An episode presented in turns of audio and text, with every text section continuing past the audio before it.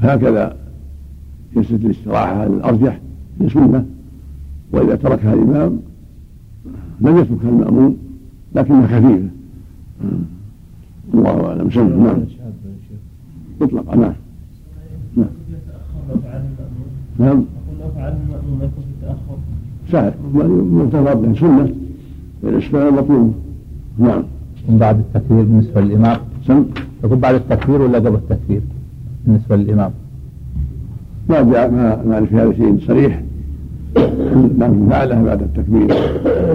في نبه المأمومين حتى لا يعجلوا وإن فعلها قبل التكبير فاحتاج تنبيه. يجلسها خفيفة ثم ينهض ويكبر. حتى لا يختلف عليه. نعم. ما يكون في مخالفة إذا فعلها المأموم ولم يفعلها الإمام تأخر عنه؟ معفو عنه المخالفة معفو عنها لأجل تحقيق السنة. مثل ما يخالف. رفع اليدين لو لو لم يرفع ولو لم يرفع الإمام هذا هو السنة. السنة محافظ عليها. وإنما المخالف السجود أما المخالفة في السنن مطلوبة. إذا أخل أخل بها الإمام لا يخل بها المأموم. إذا أمكنه. نعم. نعم. في سنة نعم. الإحرام عند الركوع عند الرفع منه وعند النهوض الثالثة. ترفع يديه. نعم. نهوض إلى الثالثة. إذا قام الاجتهاد الأول يرفع يديه مع التكبير. حين ينهض إلى الثالثة. نعم.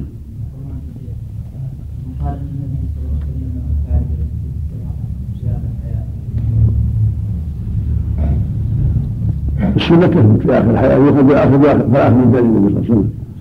ثبت هذا في حديث أبي حميد وفي حديث مالك. والمحمود رسول الله صلى الله عليه وسلم مطلقا الأصل عدم تقييدها بكبر السن ومات عليه الصلاة والسلام هو نشيط قوي. في 63 عليه الصلاة والسلام. نعم. نعم. بسم الله الرحمن الرحيم. الحمد لله رب العالمين. والصلاة والسلام على نبينا محمد وعلى آله وصحبه أجمعين. قال بدر بن تيمية رحمه الله تعالى باب افتتاح الثانية بالقراءة من غير تعود ولا سكتة. عن أبي هريرة رضي الله عنه قال كان رسول الله صلى الله عليه وسلم إذا نهض في الركعة الثانية افتتح القراءة بالحمد لله رب العالمين ولم يسكت. رواه مسلم. باب الأمر بالتشهد الأول وسقوطه بالسهو. عن ابن مسعود رضي الله عنه قال إن محمدا صلى الله عليه وسلم قال إذا قعدتم في كل ركعتين فقولوا التحيات لله والصلوات والطيبات. السلام عليك أيها النبي ورحمة الله وبركاته. عن عن ابن مسعود. نعم. السلام علينا وعلى عباد الله الصالحين. أشهد أن لا إله إلا الله وأشهد أن محمدا عبده ورسوله. ثم ليتخير أحدكم من الدعاء أعجبه إليه فليدعو به ربه عز وجل. رواه أحمد والنسائي. وعن رفاعة بن رافع رضي الله عنه عن النبي صلى الله عليه وسلم قال إذا قمت في صلاتك فكبر ثم اقرأ ما تيسر معك من القرآن فإذا جلست في وسط الصلاة فاطمئن وافترش فخذك اليسرى ثم تشهد. رواه أبو داود.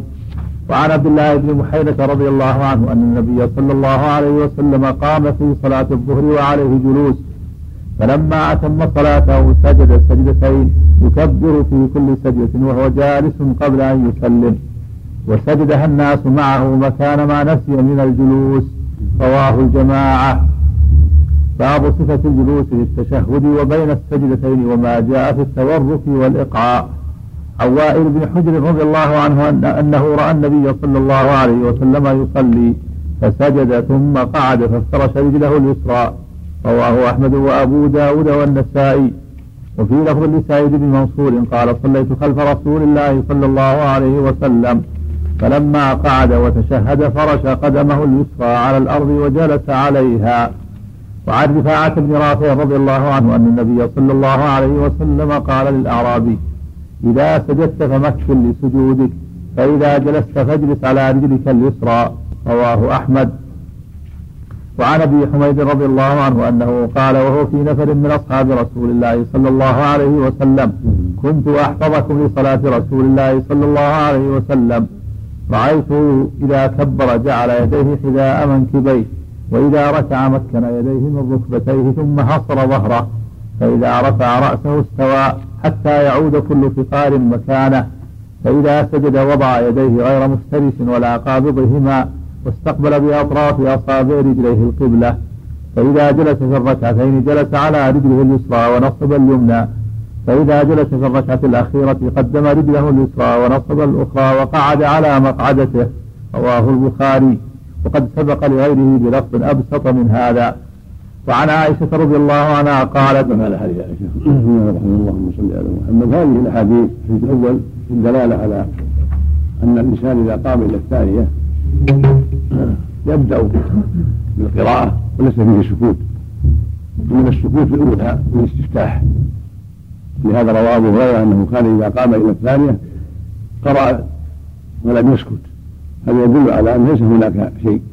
احتج به بعضهم على عدم الاستعاذة. ولكن ليس بصريح. لأن المجيء بالاستعاذة والتسمية لا يتحمل سكتة طويلة. ولكن يكفيه التسمية إذا سمى سميه ثم يقرأ الفاتحة وإن تعود فلا حرج. قد تقدم العلماء تنازعوا منهم من استحب إعادة الاستعاذة الثانية وبعدها. ومنهم من اكتفى بالأولى وقال إن القراءة كالشيء واحد وأن قراءة الصلاة كالشيء واحد فإذا تعود في أول ركعة كفى.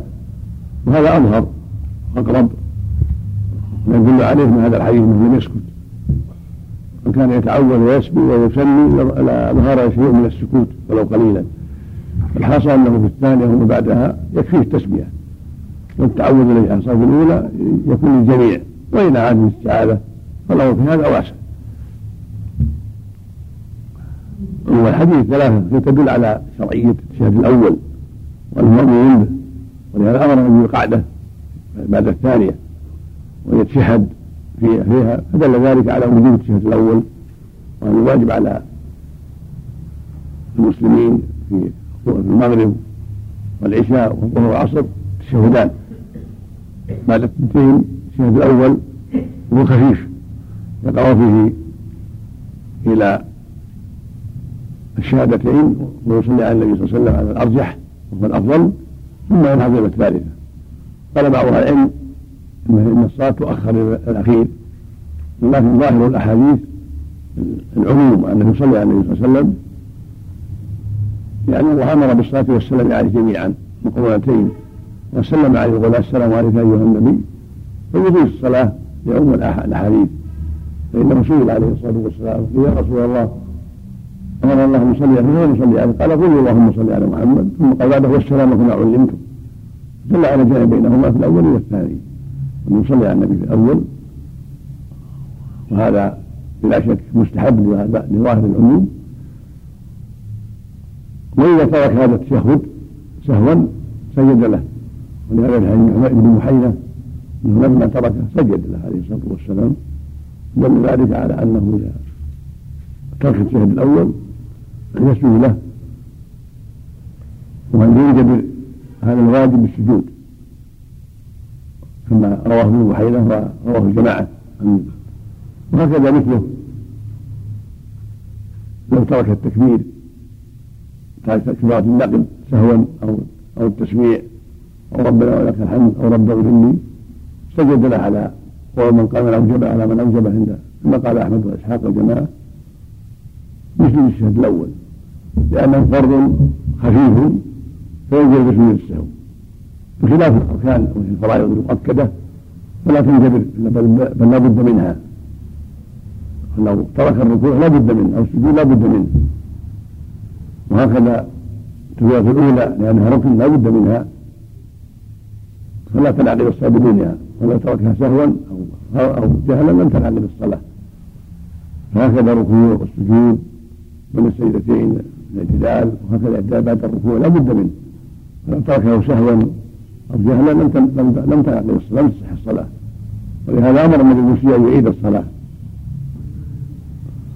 لأن الواجبات الخفيفة تكبيرات النقل تسميع وربنا ولك الحمد رب اغفر والشهادة الأول هذه عند من اوجبها تجب سجود السهو.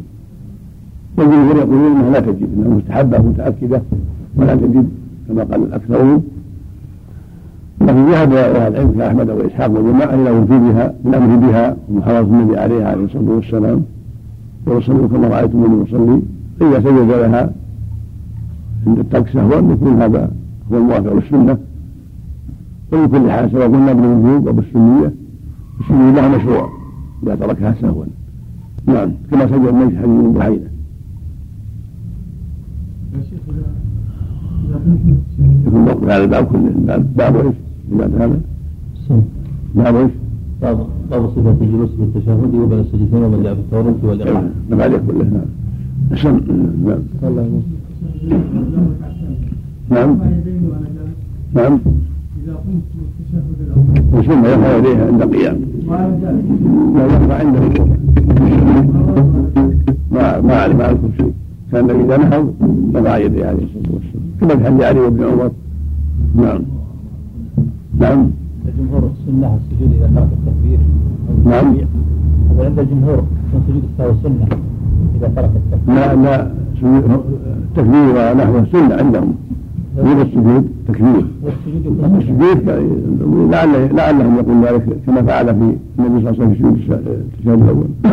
عند الجمهور سنه يكون مثله.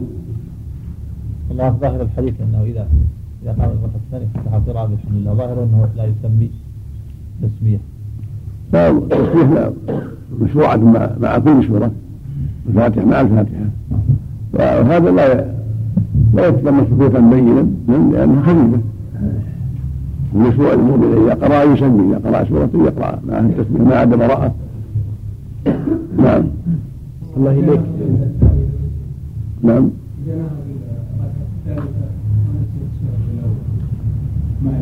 إذا استتم قائما فهو يسجد السهو فإن ذكر في الأثناء أو ينبه في حال نفوذه رجع جلس التشهد الأول.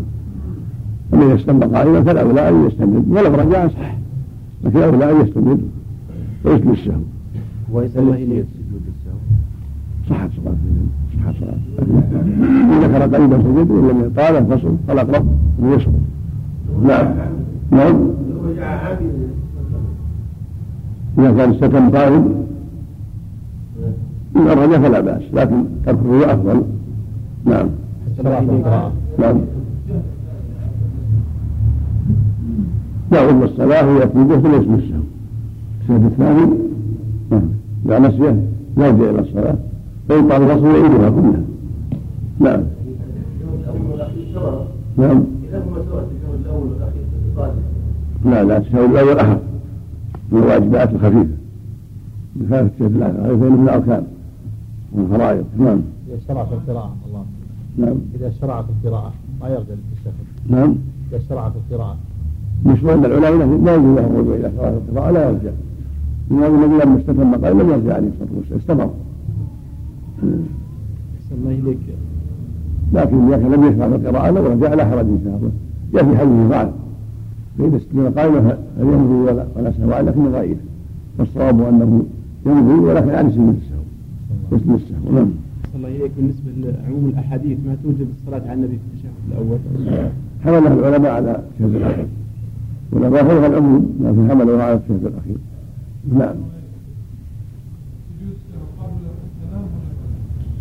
الأفضل قبل السلام في جميع الصور إلا ما ثبت عن النبي صلى الله عليه السلام مثل إذا سلم عن نقص ركعة وأكثر ثم بعد السلام أفضل وهكذا إذا بنى على غالب ظنه في من حديث مسعود إذا بنى على غالب ظنه وتحرى الصواب يسلم ثم يتيسر بعد السلام. يعني في حالتين. إحداهما إذا سلم عن نقص ركعة وأكثر يكون أفضل بعد السلام. والحالة الثانية إذا بنى على غالب ظنه من حديث مسعود إذا شك حديث الصلاة فيتحرى الصواب فيتم عليه. ثم يسلم ثم يسلم سجدتين إلى أن نعم. المسبوق يا شيخ. المسبوق إذا سلم مع إمامه ساهيا. ما يكون بعد السلام أيضا. يسلم السهو بعد السلام أفضل ويسلم قبل السلام أجزاء لأن سلم على النقص نعم. نعم. نعم. سم أحسن الله إليك. وهو جالس يعتقد أن هذا هو السنة نفهم هذا نفهم أن عند النبوة هذا الفهم في فضائل بعض الروايات فلا بأس. لكن نعرف ونحفظ حديث عمر وعلي ومن جاء في أزمان أن عند رفعه قيام إذا قام رفع مثل ما يرفع عند نفوذه إلى الركوع. ومثل ما يرفع عند عند إلى الركوع. وكذلك عند نفوذه من التشهد. يكون نافذا مكبرا رافعا يديه. فإن جاء بعض انه رفع وهو قاعد السنة حاكمة. روايه حاكمه اذا صحت نعم. نعم. بسم الله الرحمن الرحيم. الحمد لله رب العالمين والصلاة والسلام على نبينا محمد وعلى آله وصحبه أجمعين.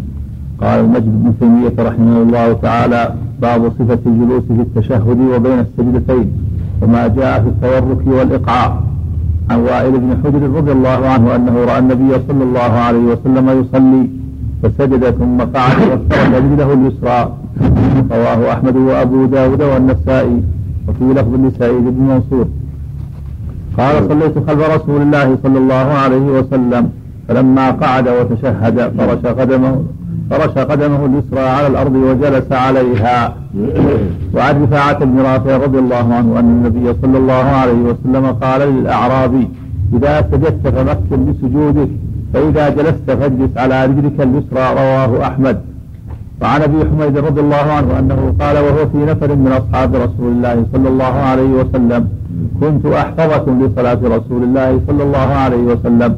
رأيته إذا كبر جعل يديه حذاء منكبيه وإذا ركع مكن يديه من ركبتيه ثم حصر ظهره فإذا رفع رأسه استوى حتى يعود كل حتى يعود كل فقار مكانه. فإذا سجد فإذا سجد وضع يديه غير مفترش ولا قابضهما واستقبل بأطراف أصابع رجليه القبلة. فإذا جلس في الركعتين جلس على رجله اليسرى ونصب اليمنى. فإذا جلس في الركعة الأخيرة قدم رجله اليسرى ونصب الأخرى وقعد على مقعدته. رواه البخاري. وقد سبق لغيره بلفظ أبسط من هذا. وعن عائشة رضي الله عنها قالت كان رسول الله صلى الله عليه وسلم يفتتح الصلاة بالتكبير والقراءة بالحمد لله رب العالمين. وكان إذا ركع لم يرفع رأسه ولم يصوبه ولكن بين ذلك وكان إذا رفع رأسه من الركوع لم يسجد حتى يستوي قائما وإذا رفع رأسه من السجود لم يسجد حتى يستوي جالسا وكان يقول في كل ركعتين التحية وكان يفرش رجله اليسرى وينصب رجله اليمنى وكان ينهى عن عقبة الشيطان وكان ينهى أن يفترش الرجل ذراعيه افتراش السبع وكان يختم الصلاة بالتسليم. رواه أحمد ومسلم وأبو داود. وعن أبي هريرة رضي الله عنه قال نهاني رسول الله صلى الله عليه وسلم عن ثلاث عن نقرة كنقرة الديك وإقعاء كإقعاء الكلب والتفات كالتفات الثعلب. رواه أحمد. باب ذكر تشهد ابن مسعود رضي الله عنه وغيره. عن ابن مسعود رضي الله عنه قال علمني رسول الله صلى الله عليه وسلم. بسم الله الرحمن الرحيم. اللهم صل وسلم على رسول الله. اله واصحابه أما بعد هذه الأحاديث المتعددة تدل على مسائل اشار لها المؤلف الترجمة منها شرعية الافتراش بين السجدتين والتشهد الأول وأن هذا هو السنة. قد جاء هذا عن النبي صلى الله عليه وسلم في عدة أحاديث ذكر ولا منها جملة في عائشة وحديث أبي حميد حديث أبي هريرة وغيرها. كلها دالة على شرعية الافتراش بين السجدتين وهو الشهد الأول. وأن هذا هو السنة. وهكذا التشهد في الجمعة والفجر لأنها ركعتان. وكان يفرش رجله اليسرى وينصب رجله في كل ركعتين عليه الصلاة والسلام. وفي أمر الجمعة والفجر والنوافل والتشهد الأول. قد يفرش بالكسر الراء ويفرش بالنواء من بعد ضرب ونصر أما في التورع أما في الأخير من ذات الشهدين فالافضل فيه التورع كالمغرب والظهر والعصر والعشاء. وحديث أبي حميد هذا واضح ومفصل فهو الأفضل. قد ذهب بعض أهل العلم إلى في الجميع أو أو في الجميع ولكن التفصيل هو السنة هو المعتمد هو اللي دل على حديث ابي حميد في الاشتراك في الشهاده الأول وبين السيدتين والتبرك في التشهد الأخير. والتورك أن يخرج رجله اليسرى من جانبه الأيمن ويقعد على مقعدته هذا هو الصريح في حديث أبي حميد. وفي حديث عائشة وابي حميد مسائل كثيرة. دلالة على أنه يعتدل بعد الركوع. يرجع كل فقار إلى مكانه. هكذا بين السيدين يعتدل ويطمئن ولا يعجل. وهكذا في الركوع يكون راسه محاذيا ظهره في حديث أبي حميد وحديث عائشة. لا يرفعه هكذا ولا يصمده لكن السنة أن يكون محاذيا ظهره كان النبي صلى الله عليه وسلم يحصر ظهره ويستوي عليه الصلاة والسلام. هذا هو الكمال. كذلك يضع يديه على ركبتيه مفرده في أصابع تمد عليهما. هذا من كمال الركوع. كذا في المجاهدات يديه عن جنبيه في ركوعه هكذا في سجوده اعتداله في السجود. وهكذا كونه يبتعد عن رغبة الشيطان وهو الإقعاء في حديث الرواية في الأخير الإقعاء هو رغبة الشيطان كان مشهور عند أهل العلم. ومعناه أنه ينصب ساقيه وفخذيه ويعتمد على يديه على الأرض. كيقع الكلب إذا أقع ينصب ها هنا وها هنا أو الذئب. ينصب ساقيه وفخذيه ويعتمد على يديه. هذا مكروه في الصلاة لأنه تشبه بالبهائم. الرسول صلى الله عليه وسلم يتشبه بالبهائم في مسائل كثيرة. منها هذا إيقاع كإيقاع الكلب. منها التفات كالتفات الثعلب منها تحريك الأيدي عند السلام كالنار بخير الشمس. منها بقر كاغر الغراب أو الديك. وما أشبه ذلك.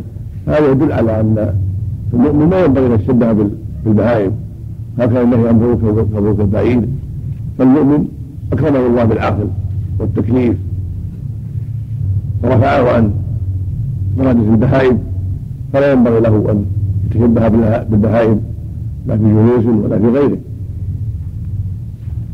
وفيه الحث على الطمأنينة. في الصلاة والركوع والسكون فيها وعدم العجلة. كراهة الالتفات في الصلاة إلا من حاجة. فلا ينبغي أن يكون ملتفتا خفيفا كالثعلب ينبغي أن يكون هادئا مطمئنا خاشعا إلا إذا دعت الحاجة.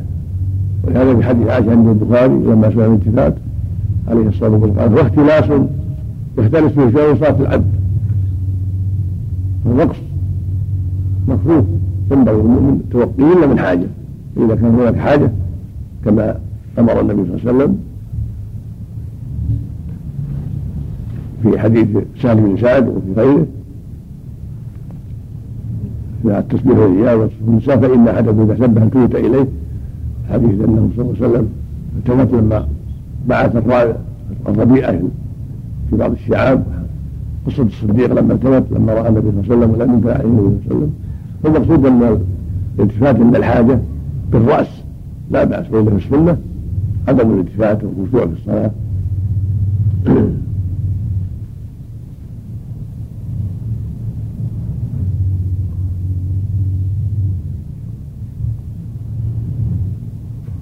وفي أيضا حديث عائشة رضي الله عنها الدلالة على عليه وسلم الصلاة تختم بالتسليم. وهذا يوافق حديث علي رضي الله عنه تحريمها التكبير تحريمها التسليم. الصلاة تختم بالصلاة الصلاة تختم بالسلام. أما ما جاء في بعض الروايات حديث مسعود أنك إذا فعلت التحيات فإن شئت فقم فالشهادة فإن شئت فقم وإن شئت فافعل وإن شئت فاجلس. فهذه انتهت صلاتك. هذا عند العلم ضعيف ليس بصحيح. وإذا موقوف عن المسعود الصحيح أنه لا يقوم لا يتم لا يفرغ من الصلاة ولا يكمل الصلاة إلا بالتسليم. وهذا هو اللي عليه جمهور العلم خلاف الحنفية. الصواب أنه لا بد من التسليم أنه ركن من أركانها. فلا يخرج منها إلا بالتسليم. ولو كمل التشهد. هذا عليه جمهور أهل العلم وهو الموافق للأحاديث الصحيحة دالة على أنه أنها تختم بالتسليم.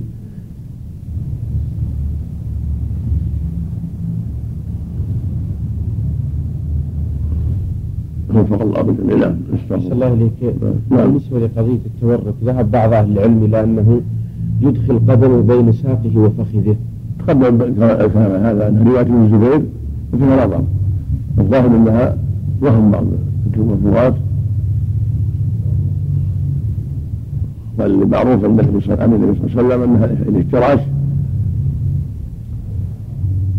وإذا تورك يدخل يخرج رجله من من جهة اليمين تحت فخذه وساقه. أما إدخالها بين الفخذ والساق فهذا فيه صعوبة ومشقة و... وأيضا عدم خشوع في الصلاة. فلعل بعض الرواة وهم أن يدخلها تحت فخذه وساقه وجعلها بين بين فخذه وساقه وإنما الصواب جعلها تحت فخذه وساقه نعم. والأحاديث المشتبهة توسع بالأحاديث الواضحة نعم. نعم إيش؟ نهى رسول الله صلى الله عليه وسلم عن ثلاث عن نقرة نقرة الدين عن كلب ما تقدم هو عقبة الشيطان يعني عائشة. كون ينصب فخذيه وساقيه ويعتمد على يده هكذا على الأرض. أما إذا وضعهما هكذا على فخذيه هذا السنة. يفترش وضع يديه على فخذيه وعلى ركبته مو على الأرض. وهو جالس إذا جلس ما ينصب فخذيه وساقيه كفعل الكلب لا يفتش الزجاج وينصب اليمنى قال مشروع خلاص نعم. اما الإقعاء الذي ورد عن ابن عباس إنه من السنة فذاك يوسف على عقبيه. مفرشتين أو منصوبتين على العقبين منصوبتان القدمان أو مفرشتين ويجلس على عقبيه. هذا جاء ابن عباس لكن معروف في الأحاديث الصحيحة يفترش احاديث الافتراش أكثر. روايه ابن عباس مسلم ذكر أنها من السنة ولعل النبي فعلها بعض الاحيان عليه الصلاة والسلام. نعم. نعم. نعم. السنة يعني اشترى شرطا اولى لانها ليست ذات تشهدين نعم.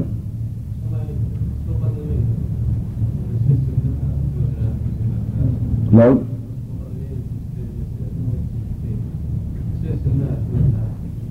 نوع من السنة من بركته تنوع. من السيدتين يعني يجلس على عقبيه أو يفرشهما يجلس على عقبيه. جميعا ولكن الأفضل الافتراض هو الثابت حديث عائشة وحديث أبي عمير وغيرهما من الأحاديث.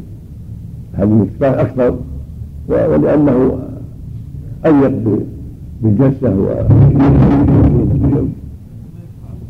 لا لا ينفع ثابت ابن عباس أو يفرشهما نعم. القاع المشروع يعني ورد التفصيل يعني في ما ما أعرف الآن فيه ما أعرف فيه شيء من هذا لكن يحتمل هذا وهذا يحتمل أنه يصبهما ويقعد يقعد عليهما. يحتمل أنه يفرشهما ويقعد عليهما. ما رأيت حتى الآن. من ما قد نقلت رواية ابن عباس يعني مشروحه من لعل من يلتزم بهذه يلتمس أنت؟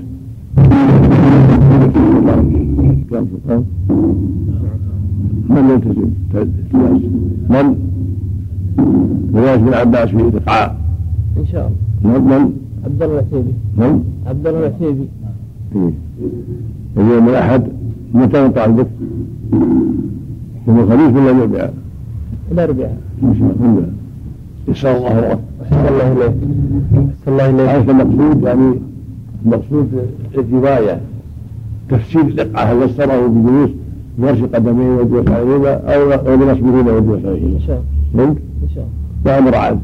كتب اللغة. نعم. ان شاء الله. طلب الحديث النهاية نعم نعم الله. نعم نعم. والنووي ما تكلم عليه ما فسر عنه ما فسرها رحمه الله نعم.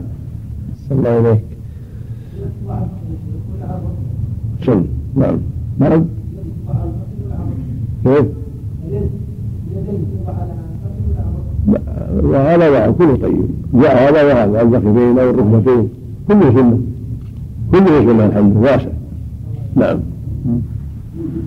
بسم الله الرحمن الرحيم. الحمد لله رب العالمين والصلاة والسلام على نبينا محمد وعلى آله وصحبه أجمعين. قال المجد بن تيمية رحمه الله تعالى باب ذكر تشهد ابن مسعود رضي الله عنه وغيره. عن ابن مسعود رضي الله عنه قال علمني رسول الله صلى الله عليه وسلم تشهد كفي بين كفيه كما يعلمني السورة من القرآن. التحيات لله والصلوات والطيبات. السلام عليك أيها النبي ورحمة الله وبركاته. السلام علينا وعلى عباد الله الصالحين. أشهد أن لا إله إلا الله وأشهد أن محمدا عبده ورسوله. رواه الجماعة. وفي لفظ أن النبي صلى الله عليه وسلم قال إذا قعد أحدكم في الصلاة فليقل التحيات لله وذكره. وفيه عند قوله وعلى عباد الله الصالحين. فإنكم إذا فعلتم ذلك فقد سلمتم على كل عبد صالح في السماء وال في السماء والأرض وفي آخره ثم ليتخير من المسألة ما شاء متفق عليه. ولأحمد من حديث أبي عبيدة عن عبد الله عن عبد الله رضي الله عنه قال علمه رسول الله صلى الله عليه وسلم التشهد وأمره أن يعلمه الناس التحيات لله وذكره. قال الترمذي حديث ابن مسعود أصح, أصح حديث في التشهد. والعمل عليه عند أكثر أهل العلم من الصحابة والتابعين. وعن ابن عباس رضي الله عنهما قال كان رسول الله صلى الله عليه وسلم يعلمنا التشهد كما يعلمنا السورة من القرآن. فكان يقول التحيات المباركات الصلوات الطيبات لله. السلام عليك أيها النبي ورحمة الله وبركاته. السلام علينا وعلى عباد الله الصالحين. أشهد أن لا إله إلا الله وأشهد أن محمدا وأشهد أن محمدا رسول الله.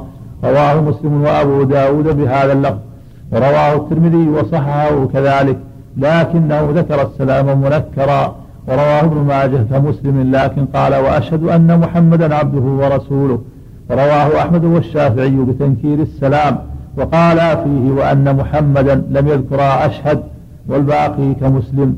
ورواه أحمد من طريق آخر كذلك لكن بتعريف السلام. ورواه النسائي كمسلم لكنه نكر السلام وقال أشهد أن محمدا عبده ورسوله. باب في أن التشهد في الصلاة فرض. عن ابن مسعود رضي الله عنه قال كنا نقول قبل أن يفرض علينا التشهد السلام على جبريل وميكائيل. فقال رسول الله صلى الله عليه وسلم لا تقولوا هكذا ولكن قولوا التحيات لله وذكره. رواه الدار قطني وقال إسناده صحيح وهذا يدل على أنه فرض عندهم. وعن عمر بن الخطاب رضي الله عنه قال لا تجزئ صلاة إلا بتشهد. رواه سعيد في سننه والبخاري في تاريخه. باب الإشارة بالسبابة وصفة وضع اليدين. بسم الله الرحمن الرحيم. اللهم صل وسلم على رسول الله. هذه الأحاديث التشهد حديث مسعود رضي الله عنه وأصحها وأكملها. وقد علمهم النبي صلى الله عليه وسلم التشهد كما يعلمهم القرآن كما في حديث ابن عباس. حديث مسعود على كفيه بين كفيه مبالغه في التعليم. قد جاء في ألفاظه شيء من الاختلاف. لا يضر في بعضها سلام التنكير سلام عليك أيها ورحمة الله وبركاته. السلام على عباد الله الصالحين. بعض روايات حديث ابن عباس بالتنكير. من حديث ابن مسعود بالتعريف السلام عليك أيها وهو أكمل أفضل في بعضها أشهد أن لا إله إلا الله وأشهد أن محمدا عبده ورسوله كما في حديث مسعود. وبعض روايات حديث عباس وبعضها وأن محمدا رسول الله. ولا بأس. كله صحيح. أشهد أن لا إله إلا الله وأشهد أن محمدا رسول الله. كذا صحيح وإذا قال أن محمد عبده ورسوله كان أكمل. كما في حديث مسعود وبعض روايات حديث ابن عباس. كان جمع العبودية والرسالة أكمل في الرد على الخصوم. من الغلاة والجفاة فإن الغلاة يرد عليهم بأنه عبد الله. ليس بإله كما يفعل الجهال الوثنيين والصوفيين الذين يعبدونه ويسألون قضاء الحاجات ويستغيثون به ويجعلونه إلها نسأل الله العافية. وهكذا يفعلون مع شيوخهم ومع ناس كثير كعلي والحسين والبدوي وفلان وفلان ونحو ذلك. هؤلاء ألهوهم وأفرطوا وغلوا ولم ما جعله عبيدا جعلهم آلهة. في شهادة بأنه رسول الله رد على المفرطين الجفاة أعرضوا عن شريعته ولم يحكموها ولم ينقادوا لأمره هم جافون ومعرضون ما بين كافر وبين ناقص الإيمان. والحق جاء بين الأمرين أنه عبد الله وأنه رسول الله. عبد الله يعبد هو عبد الله من عبد الله ليس بإله. وقد وصفه الله بهذا في آيات كثيرات من كتابه العظيم ليعلم الناس أنه ليس بإله وأنه عبد. كما قال جل وعلا سبحان الذي أسرى بعبده يعني محمد عليه الصلاة والسلام. قال في سورة الكهف الحمد لله الذي أنزل على عبده الكتاب يعني محمد. قال في سورة البقرة وإن كنت قد نزلنا على عبدنا. قال في سورة الجن وأنه لما قام عبد الله يدعوه هو عبد الله ليس بإله. بل خلقه الله من أنثى وذكر من عبد الله أبيه ومن أمه آمنة. كما خلق الناس. من ذكر وأنثى فلا يجوز لأحد أن يعبده ولا أن يغلو فيه. يعتقد أنه يعلم الغيب أو أنه يسأل قضاء الحاجات وتنجي الكروب أو ما أشبه هذا ما يفعله عباد الأوثان والولاة المفرطون وليس أيضا بسائر كسائر الناس بل رسول له نقص بالرسالة يجب أن يعظم التعظيم الذي يليق به من اتباع شرعه ومحبته والانقياد بأمره وتقديم هديه على هدي الناس. لأنه رسول مرسل للناس فيجب اتباعه والانقياد لما جاء به عليه الصلاة والسلام. ولهذا قال تعالى قل إن كنتم تحبون الله فاتبعوني يحبكم الله ويغفر لكم ذنوبكم. فالعلامة على صدق محبة الله والإيمان بالله اتباع الرسول عليه الصلاة والسلام. وفي حديث إذا قلت السلام على عباد الله الصالحين فقد أصابت كل عبد صالح في السائر الوقت يعني أنا الدعوة تعم الصالحين من الملائكة وبني آدم والجن. السلام على عباد الله الصالحين دعاء للجميع. سلم على نفسك وعلى كل عبد صالح في السماء والأرض. من جن وإنس وملائكة. والسلام دعاء. السلام عليك أيها النبي تدعو للنبي بالسلامة والرحمة والبركة يعني السلام معناها السلامة. قال آخرون معنى السلام حلت عليكم بركة السلام من الله سبحانه وتعالى. ومن قال تدعو النبي بالسلام والرحمة والبركة معناه أن نقول السلام سلام. السلام الذي معروف الذي ضد ضد العطب وضد الهلاك. عليك أيها النبي. معه الرحمة ومعه البركة. تدعو للنبي بالرحمة والبركة والسلامة. ثم تدعو لعباد الله الصالحين ولنفسك السلام علينا عباد يعني السلامة علينا. أو السلام كله الذي هو العافي من كل سوء. علينا وعلى عباد الله الصالحين. وهذا وإذا أصابت يفيد أن المراد منها أنها دعاء أنها كلام دعاء. بالسلامة والرحمة والبركة والعافية. ومن قال أنه اسم الله معنى حلت بركة هذا هذا الاسم. عليكم أيها الصالحون وعليك أيها النبي. ثم تقولها أشهد بالإيمان الجازم أشهد لأن الشهادة تكون عن علم وعن يقين وعن صدق فإذا قال أشهد معناه أني أعلم أنك رسول الله وأعلم أن الله لا لا معبود لا معبود بحق سواه. فأشهد أن أني أعلم وأتيقن عن صدق وإيمان أنه لا معبود بحق إلا الله. وأعلم عن يقين وصدق أن محمد عبد الله ورسوله.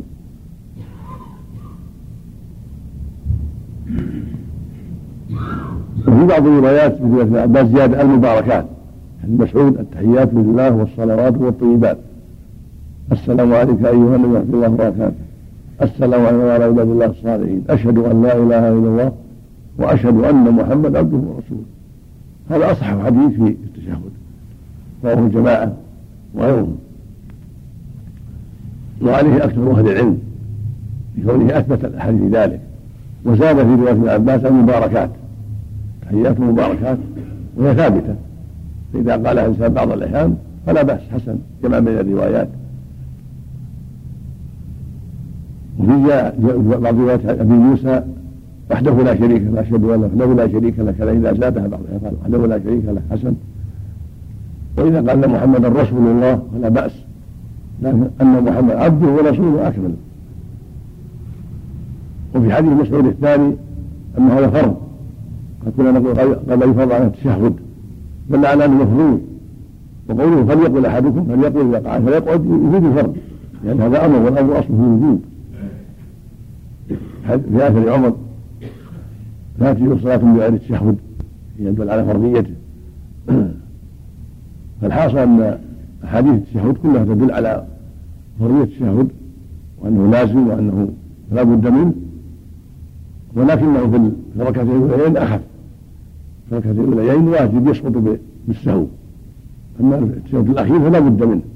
فرض لا بد منه. من تركه لم تصح صلاته. فلا بد أن يأتي به وإذا تركه سهوا وسلم يعود ليأتي به ثم ويسجد السهو. فجاء بعض روايات عمر الزاكيات تحيات الصوت الزاكيات والقاعدة في مثل هذا وغيره أنه من باب اختلاف التنوع. فأي لفظ صح عن النبي صلى الله عليه وسلم وثبت جاز للمؤمن أن يقوله. فالاعتماد على الثبوت. فإذا ثبت فهو نوع من اختلاف التنوع. مثل الأذان والإقامة والإستفتاحات. من باب اختلاف التنوع. فما صح عن النبي صلى الله عليه وسلم ساغ للمؤمن أن يقوله ويعمله ويستعمل أكثر ما صح عنه أكثر وما كان أثبت كان هو الأولى باللزوم أو بالاستعماله أكثر. نعم نعم. سيدة ما وردت. لا ترك أفضل هو سيد ولد آدم لكن لا يقال في التشهد ولا في الأذان لم يرد ولا يقول المؤذن أشهد أن سيدنا محمد رسول الله. لا لأنه يرد ولا في الإقامة. وإن كان سيد ولد آدم لكن العبادات توقيفية. هكذا في التشهد لم يرد في شيء من الروايات. يقول اللهم صل على سيدنا محمد بل يقول اللهم صل على محمد إلى آخره. ولو قال سيدنا محمد لا, لا حرج. لو قال ما يضر. لكن ترك أفضل لأن الأفضل لزوم الرواية. نعم. يقول شيخ قول ابن مسعود رضي الله عنه. يقول حينما كان كنا على عهد النبي صلى الله عليه وسلم كنا نقول السلام عليك أيها النبي. وحينما توفي كنا نقول السلام على النبي. لا هذا من اجتهاد مسعود اجتهاد مسعود. النبي علمه ولم يقل له هذا. النبي علمه يقول السلام عليك أيها النبي. وهو يعلم أنه يموت عليه الصلاة والسلام.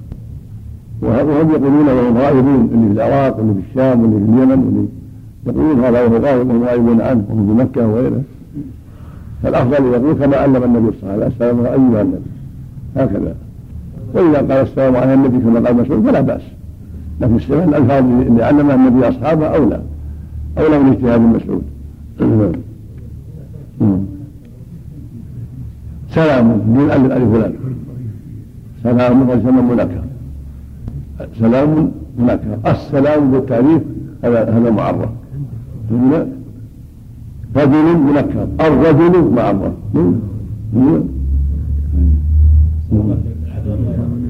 نعم. هذه في الصلاة على النبي صلى الله عليه وسلم. هذا في في الشيء وفي الصلاة على النبي صلى الله عليه وسلم. إذا قال في العالمين لا بأس جاء في رواية أبي مسعود. صلى على محمد ثم صليت على آل إبراهيم وبارك على محمد ثم صليت على آل إبراهيم في العالمين. في جميع الأمم نعم. الله وحده لا شريك له. نعم. أشهد أن لا إله إلا الله وحده لا شريك له. جاء في الرواية إذا قالها بعض الأحيان تارة يقولها تركها مثل ما مثل ما جاء في الأحاديث الصحيحة. جاء ذكرها وجاء تركها كله جائز نعم. نعم. يقولها بلغته تعلمها إذا ما عرفها يقولها بلغته حتى يتعلمها بعدين لازم يتعلمها كما يتعلم فاتحة وغيرها نعم. نعم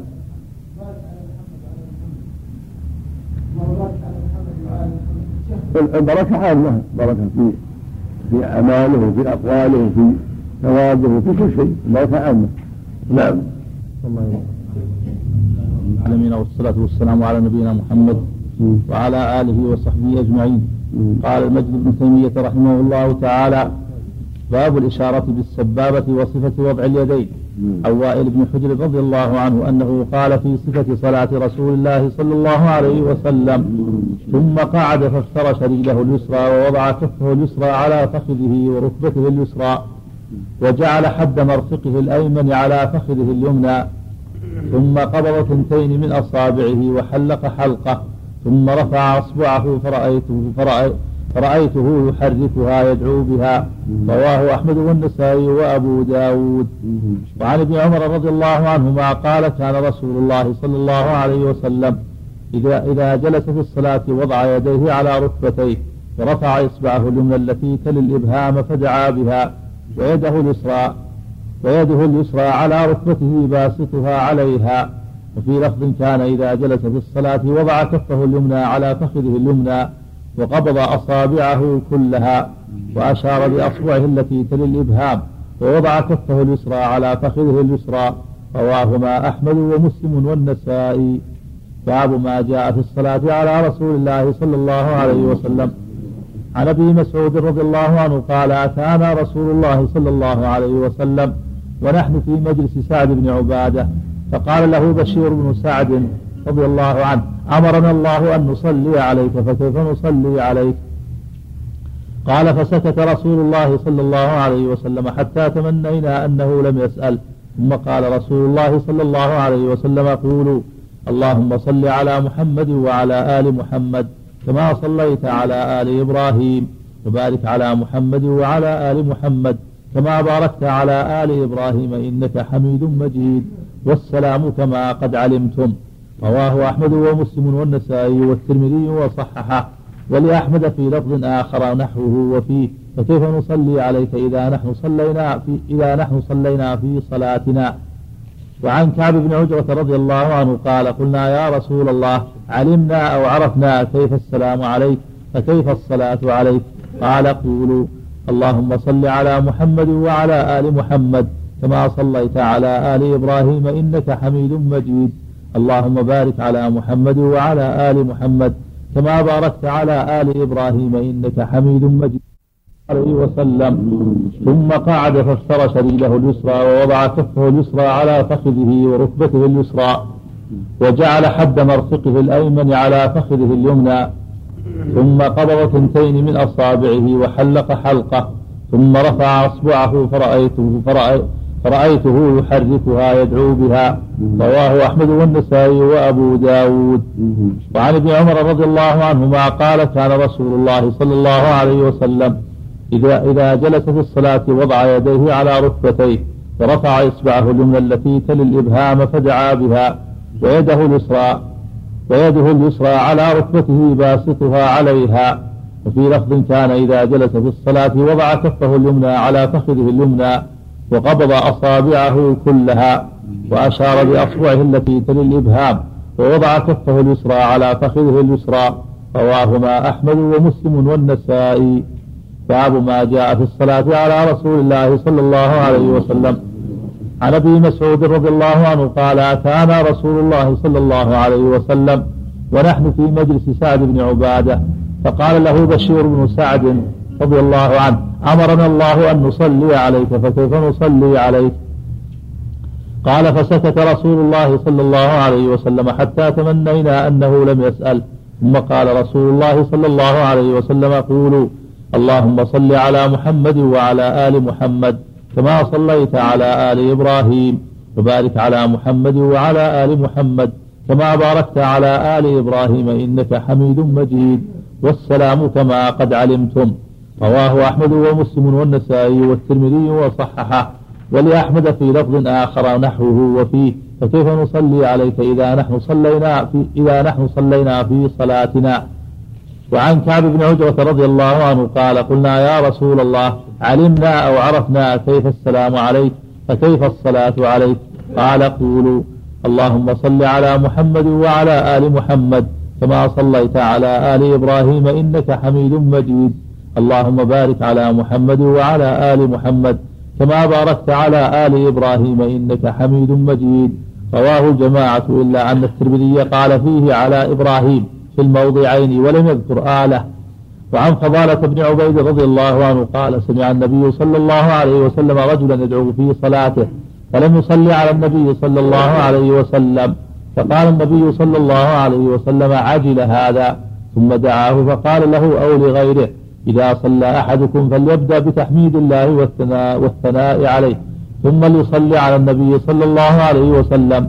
ثم ليدعو بعد ما شاء. رواه الترمذي وصححه.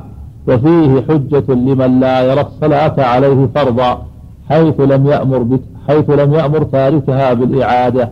ويعضده قوله في خبر ابن مسعود رضي الله عنه بعد ذكر بعد بعد ذكر التشهد. ثم يتخير من المسألة ما شاء. باب ما يستدل به على تفسير آله المصلى عليهم. بسم الله الرحمن الرحيم. اللهم صل وسلم على رسول الله. في هذه الأحاديث دلالة على شرعية الإشارة بالإصبع في التحيات إذا جلس وأن السنة يشير بإصبعه. السباحة وهي التي تلي الإبهام. كان النبي صلى الله عليه وسلم جلس التشهد ترك رجله اليسرى ونصب اليمنى.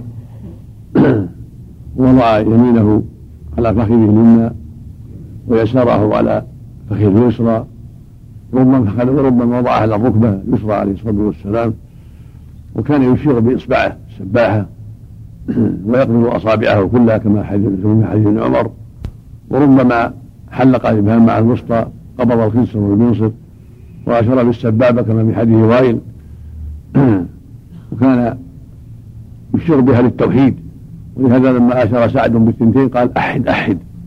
لما اشار سعد بن أبي وقاص بالثنتين قال أحد أحد. لأنها إشارة إلى توحيد الله وأنه الواحد احد مستحق العبادة سبحانه وتعالى. فيقول هكذا قابضا لاصابعه يشير بالسباحه وفي حديث غائر هكذا يحلق بها مع الوسطى ويقبل الخنصر واليسر ويسر بالسبابه فالسبابة واقفة وقت التشهد الأول والأخير. وجاء في حديث غائر تحريكها. وفي حديث ابن عمر ليس فيه تحريك. وهكذا في الأحاديث الأخرى في حديث ابن الزبير ليس فيه تحريك. قال وان رأيت يحركها يدعو بها. فإذا حركها عند الدعاء كما في حديث وائل فلأن حديث وائل لا بأس به. حسن. وإن كان حديث ابن عمر أصح منه ولكنه لا بأس به. فإذا حركها بعض الأحيان عند الدعاء عملا بحديث وائل جمع بين النصوص كلها. أما كونها واقفة في ربها للتوحيد هذا من حين يجلس التشهد إلى أن يسلم. وهي واقف وقوفا ليس بكامل هكذا في شيء من الانحناء كما في رواية النسائي. فالسنة أن يشيع بالسباحة دائما حتى يسلم وإذا دعا بها عند إذا حركها عند الدعاء حسن وفي رواية وائل وضع مرفقه على فخذه. والله أنه تصحيف والمراد كفة وضع كفه على فخذه. كما في الرواية الأخرى رواية ابن عمر وغيره. الكف يوضع على الفخذ ليس المرفق. ويحتمل أنه سمى أن وائل سمى كف مرفق لأنه ارتفق به هكذا. هو نوع ارتفاق ولهذا جاءت الأحاديث الكثيرة كلها دالة على أنه يضع كفة على فخذه لا مرفقة الصواب أن قول المرفقة إما يراد به الكف كما يوافق الأحاديث يوافق الأحاديث الأخرى وإما يكون تصحيح بعض الروايات. أطلق المرفق على الكف والمحفوظ أنه يضع كفه لا مرفقه كفه على فخذه اليمنى هكذا ويشير بالسبابة. واليسرى يبسطها على ركبته أو على فخذه. وجاء عنه في ذلك ثلاث حالات. إحداها على فخذه والثانية على ركبته. والثالثة على فخذه وأطراف الأصابع ركبته وكلها سنة. لا فعل هذا أو هذا فكله ثابت عن النبي عليه الصلاة والسلام. أما السنة في اليمين هو أن يقبض الأصابع كلها ويشرب بالسبابة أو يحلق الإبهام مع الوسطى ويشرب بالسبابة. وإذا فعل هذا تارة أو هذا تارة. عملا بالأحاديث كلها كان حسنا. وفي الأحاديث الأخيرة حديث ابن حميد وكعب وفضاله الدلالة على شرعية الصلاة على النبي صلى الله عليه وسلم في التشهد. وأنه يشرع له يصلي على النبي صلى الله عليه وسلم في التشهدين الأول والآخر. لأنه صلى الله عليه وسلم لم يفصل. لما سألوه قالوا إن الله إن علمنا كيف نسلم عليه فكيف نصلي عليه؟ قال قولوا اللهم صل على محمد وعلى آل محمد إلى اخره فلم يقل في التشهد الأول ولا في الأخير. فدل ذلك على شرعيته في التشهدين جميعا. بعدما يقول أشهد أن لا إله إلا الله وأشهد أن محمدا عبده ورسوله. وهو في الأخير اكد لأنه محل الدعاء والسنة أن يصلي على النبي صلى الله عليه وسلم بعد الثناء حتى يكون هذا من أسباب إجابة الدعاء. والدعاء الدعاء يكون في الأخير. دل على تأكده في الأخير لأنه يكون بعده الدعاء. وفي حديث فضالة بن عبيد الأمر بذلك وأنه يصلي على النبي صلى الله عليه وسلم بعد الثناء ثم يدعو وأن هذا من أسباب الإجابة. فدل ذلك على تأكده في الشهد الأخير. أما في الأول فهو مستحب. وذهب جمع من العلم أنه لا يستحب في الأول إنما يقوم عند فراغه من الشهادتين. والأول أولى وهو أنه يستحب يصلي على النبي صلى الله عليه وسلم في التشهد الأول يعم الأخبار عن النبي صلى الله عليه وسلم ولكنه في التشهد الأخير يتأكد وذهب بعض أهل العلم إلى أنه واجب في التشهد الأخير يجبره بسجود السهو إذا تركه ناسيا وذهب آخر من العلم إلى أنه ركن إذا صلى على النبي الأخير ركن كما هو معروف في مذهب الحنابلة أنه ركن لأن الرسول أمر بذلك فدل ذلك على وجوب الصلاة على النبي صلى الله عليه وسلم في التشهد الأخير. وبكل حال هو موضع خلاف أقوال ثلاثة السنية والوجوب ركنية في التشهد الأخير. فينبغي المؤمن لا يدع الصلاة على النبي صلى الله عليه وسلم في التشهد الأخير خروجا من الخلاف وحفاظا على السنة وعملا بأمره عليه الصلاة والسلام في ذلك فيصلي على النبي صلى الله عليه وسلم بإحدى الصفات الواردة. قد ورد صفات في الصلاة على النبي متعددة. فأيها فعله المؤمن حصل به المطلوب. فثبت عن صلى الله عليه وسلم قال اللهم صل على محمد وعلى آل محمد كما صليت على آل إبراهيم. وبارك على محمد وعلى محمد كما باركت على آل إبراهيم في العالمين إنك حميد مجيد. وثبت عنه صلى الله عليه وسلم أنه ذكر الآل في الموضعين جميعا كما رواه البخاري ومسلم. اللهم صل على محمد وعلى آل محمد كما صليت على إبراهيم وعلى آل إبراهيم إنك حميد مجيد. وبارك على محمد وعلى آل محمد كما باركت على إبراهيم وعلى آل إبراهيم إنك حميد مجيد. هذا من حديث كعب بن عجره وثبت عن ذكر إبراهيم بدون الآل كل ذلك صحيح وثابت. فإذا أتى بواحد من هذه الصفات بواحدة من هذه الصفات فقد فعل المشروع. ولكن الأكمل أن يأتي بها كاملة. هذا هو الأكمل. اللهم صل على محمد وعلى آل محمد كما صليت على إبراهيم وعلى آل إبراهيم إنك حميد مجيد. اللهم بارك على محمد وعلى آل محمد كما باركت على إبراهيم وعلى آل إبراهيم إنك حميد مجيد. هذا أكمل الموارد وأتم ما ورد في هذا في رواية كعب رضي الله عنه بن عجره وفي حديث أبي حميد اللهم صل على محمد وعلى أزواجه وذريته كما صليت على آل إبراهيم. بارك على محمد وعلى أزواجه وذريته كما باركت على آل إبراهيم. إنك حميد مجيد. رواه الشيخان من حديث أبي حميد الساعدي. فكلها ألفاظ ثابتة وصحيحه فاي فأي واحد أتى بها المؤمن في صلاته فقد فعل المشروع. الله ولي التوفيق. صلى الله عليه وسلم. نعم. نعم. كان اصبع أنا اصبع المقطوع ما بس اذا كان اصبع السبوع مقطوع الظاهر والله أعلم إذا أشار بالوسطى أو بالإبهام كله خير إن شاء الله. المقصود اشاره التوحيد. فاذا فإذا أشار بما بقي منها كفى. إذا كان بقي منها شيء وأشار بباقي كفى. نعم. في العالم واردة. ثابته في الصحيح صحيح مسلم. نعم. نعم. يعني يشرب واحدة ما يقول هكذا؟ إذا إشارة وحدانية. وهو يشهد أن لا إله إلا الله. المقصود وحدانية مو من النبي. النبي هو واحد. الرسل كثيرون. شأن الرب جل وعلا. واحد. رب أشهد أن لا إله إلا الوحدانية نعم. نعم.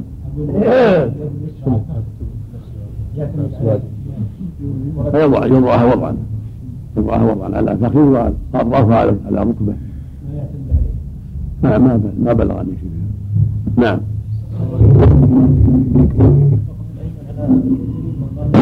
نعم. من قال أحد من خطه الأيمن أحد من خطه الأيمن على اليمنى. قال المعنى أنه لا يجاب. لا المفروض ظاهر انه إنه اراد به الكف يعني. اراد به الكف لأنه يوافق الأحاديث الصحيحة. ولأن وضع الكف هكذا يحصل في بعض الانحناء ويحصل خروج اليد عن وضعها على الفخذ وعلى ترتفع ما يوافق الأحاديث الصحيحة. الظاهر إنه وهم من بعض الرواة. أو أراد به الكف أراد به مرفق الكف. لأن نوع نوع نوع ارتفاق وضع الكف نوع ارتفاق نعم. يحتمل. قد يقال هذا. ما هذا معنى. لكن كونه يحمل على محمد الحسن اولى اولى من الشذوذ. سم بسم الله الرحمن الرحيم. نعم. من لبس الشراب بعد العصر واحدة بعد العشاء وأول مسح بعد الفجر للفجر. يمسح يبدأ بالفجر يكون مبداه الفجر. الحساب إلى الفجر. نعم مبداه إلى الفجر. إلى الفجر الآخر نعم. بسم الله الرحمن الرحيم الحمد لله رب العالمين والصلاة والسلام على نبينا محمد وعلى آله وصحبه أجمعين. قال مجد بن تيمية رحمه الله تعالى باب ما يستدل به على تفسير آله المصلى عليهم.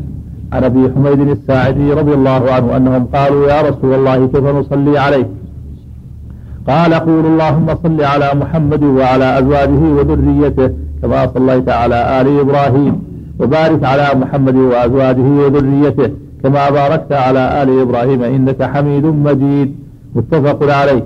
وعن أبي هريرة رضي الله عنه عن النبي صلى الله عليه وسلم قال من سره أن يكتال بالمكيال الأوفى إذا صلى علينا أهل البيت فليقل اللهم صل على محمد النبي وأزواجه أمهات المؤمنين وذريته وأهل بيته كما صليت على إبراهيم إنك حميد مجيد.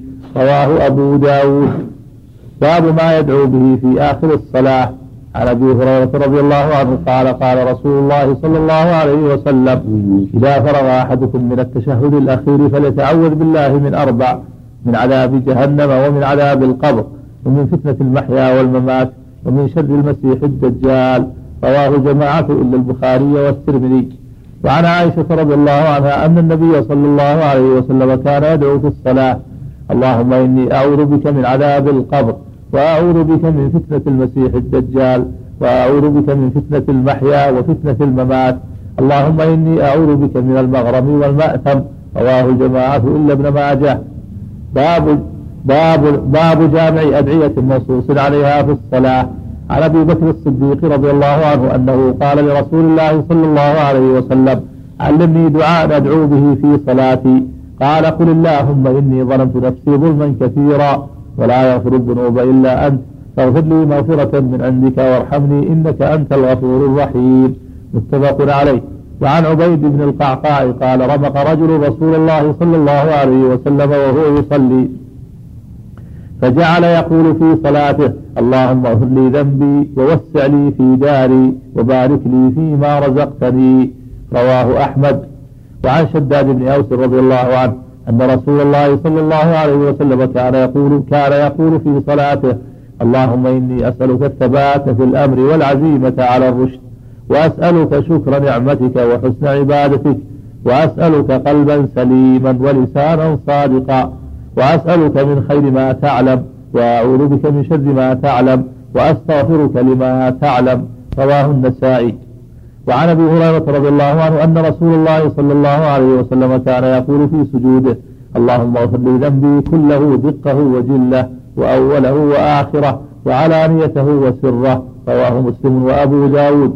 وعن عمار بن ياسر رضي الله عنه أنه صلى صلاة فأوجز فيها فأنكروا ذلك فقال ألم أتم الركوع والسجود؟ قالوا بلى. قال أما إني دعوت فيها بدعاء كان رسول الله صلى الله عليه وسلم يدعو به. اللهم بعلمك الغيب وقدرتك على الخلق. أحيني ما علمت الحياة خيرا لي. وتوفني إذا كانت الوفاة خيرا, خيرا لي. أسألك خشيتك بالغيب والشهادة وكلمة الحق في الغضب والرضا والقصد في الفقر والغنى ولذة النظر إلى وجهك والشوق إلى لقائك.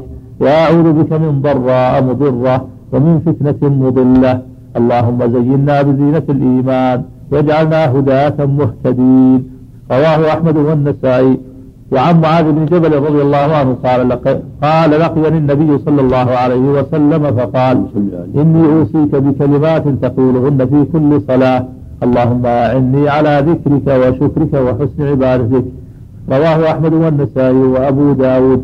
وعن عائشة رضي الله عنها أنها فقدت النبي صلى الله عليه وسلم من مضجعها فلمسته بيدها فوقعت عليه فوقعت عليه وهو ساجد وهو يقول اللهم أعط نفسي تقواها زكها أنت خير من زكاها أنت وليها ومولاها رواه أحمد.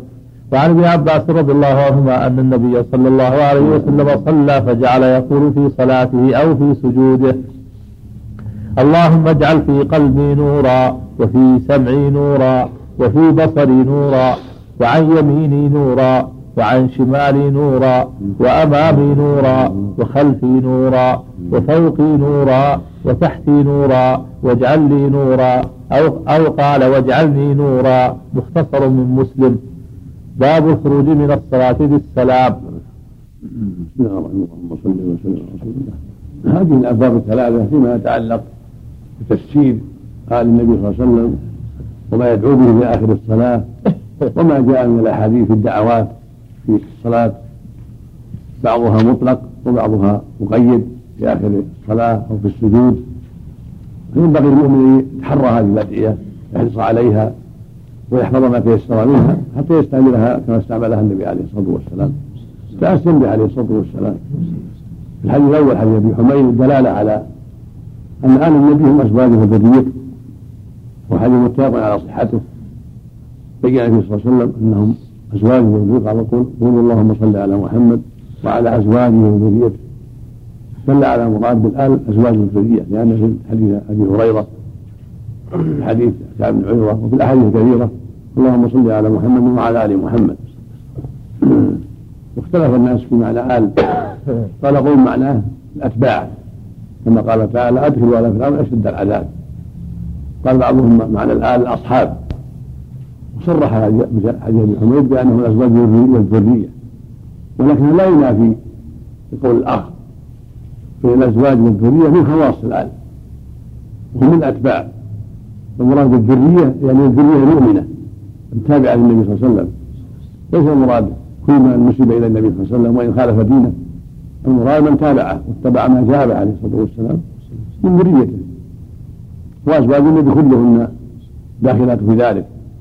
كلهن تقيات رضي الله عنهن وأرضاهن. ولكن لا يمنع ذلك من دخول الأتباع أيضا. يكون الأكل أعم وأشمل ولهذا عبر النبي صلى الله عليه وسلم بهذا تارة وبهذا تارة اللهم صل على قل اللهم صل على وعلى آل محمد. كما في حديث كعب بن عجرة وأبي مسعود وغيرهما. وفي حديث ابن حميد قل اللهم صل على محمد وعلى أزواجه وذريته فلا منافاة. إذا نص على أن الأزواج والذرية من الآل ولا يمنع دخول غيره من أتباعه صلى الله عليه وسلم من بقية الصحابة.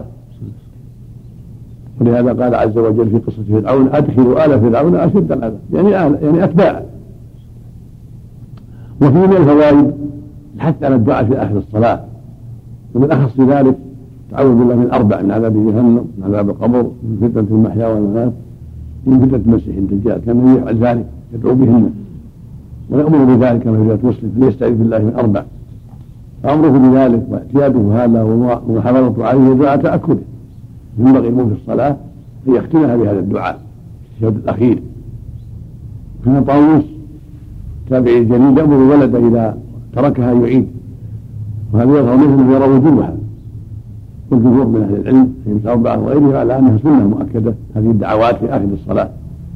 هكذا الدعاء الذي علمه النبي صلى الله عليه وسلم معاذ اللهم إني على ذكرك وشكرك وحسن عبادك في بعض الروايات أنه قال لا تدعنا دبر كل صلاة. هكذا اللهم اغفر لي ذنبي كله دقه وجله واوله وآخره في السجود. يدعو في السجود عليه الصلاة والسلام. أما رواية الصديق اللهم إني وانت ومن كثير هذا عام. في الصلاة كلها يدعو في السجود في آخر التحيات. في بيته روايه مسلم في صلاته وفي بيتي. يدعو في واقف يمشي في مجالسه في أي حال دعاء عام. هكذا الدعوات الأخرى التي فيها اطلاق الصلاة دعاء عام. وإذا دعا بها في الصلاة وهي مطلقة كذلك في السجود أو في آخر التحيات. حديث شداد اللهم اسكت ثبات في الأمر والعزيمة الرشد إلى آخره. حديث عمار اللهم بعلمك وعلم إلى آخره. دعوات عظيمة. وطالب العلم وكل مؤمن يحرص على أن يحفظ ما تيسر من هذه الدعوات التي يرجو الله أن يتقبلها منه. وفق الله الجميع نعم الحمد لله رب العالمين والصلاة والسلام على نبينا محمد. وعلى إذا كان مثله إذا كان مثله نعم.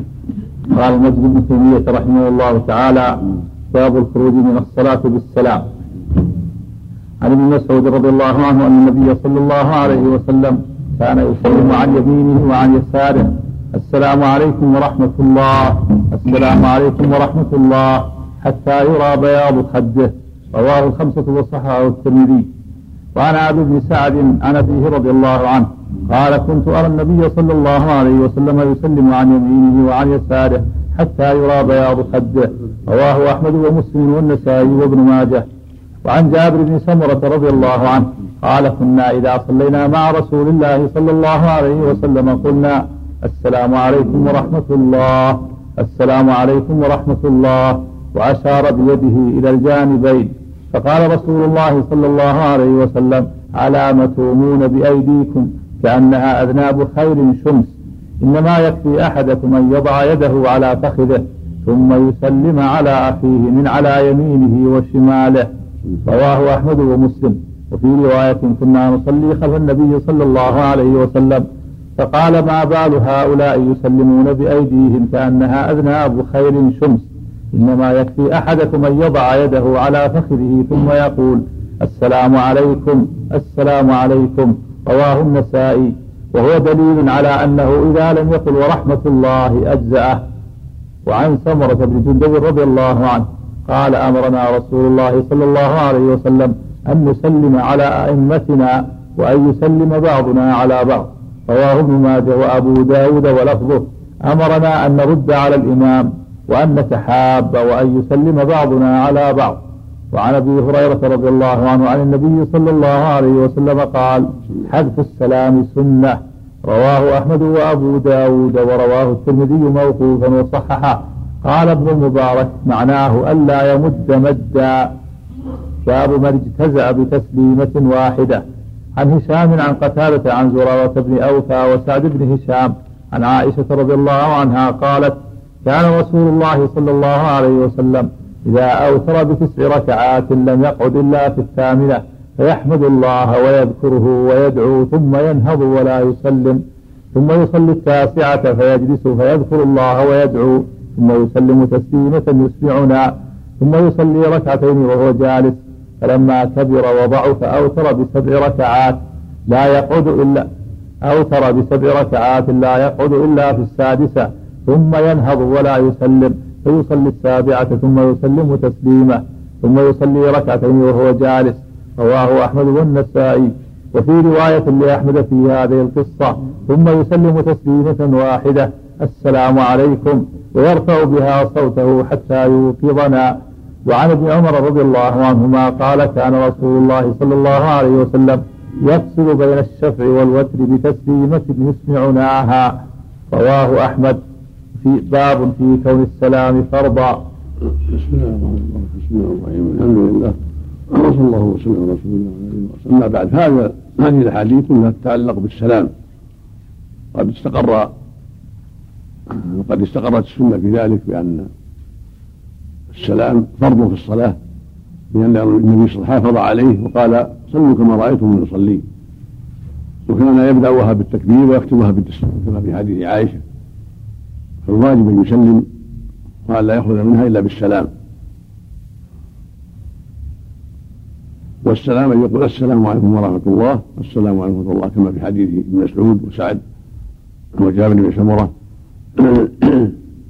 اما روايه الروايه الاخرى السلام عليكم السلام عليكم رواية أحمد فلا تدل على كما قال المؤلف على الاكتفاء لأنها إشارة والأحاديث الصريحه مقدمة على الأحاديث التي فيها الاختصار والإجمال والزيادة من الثقة يجب الأخذ بها واعتمادها ولا سيما وهم جماعة.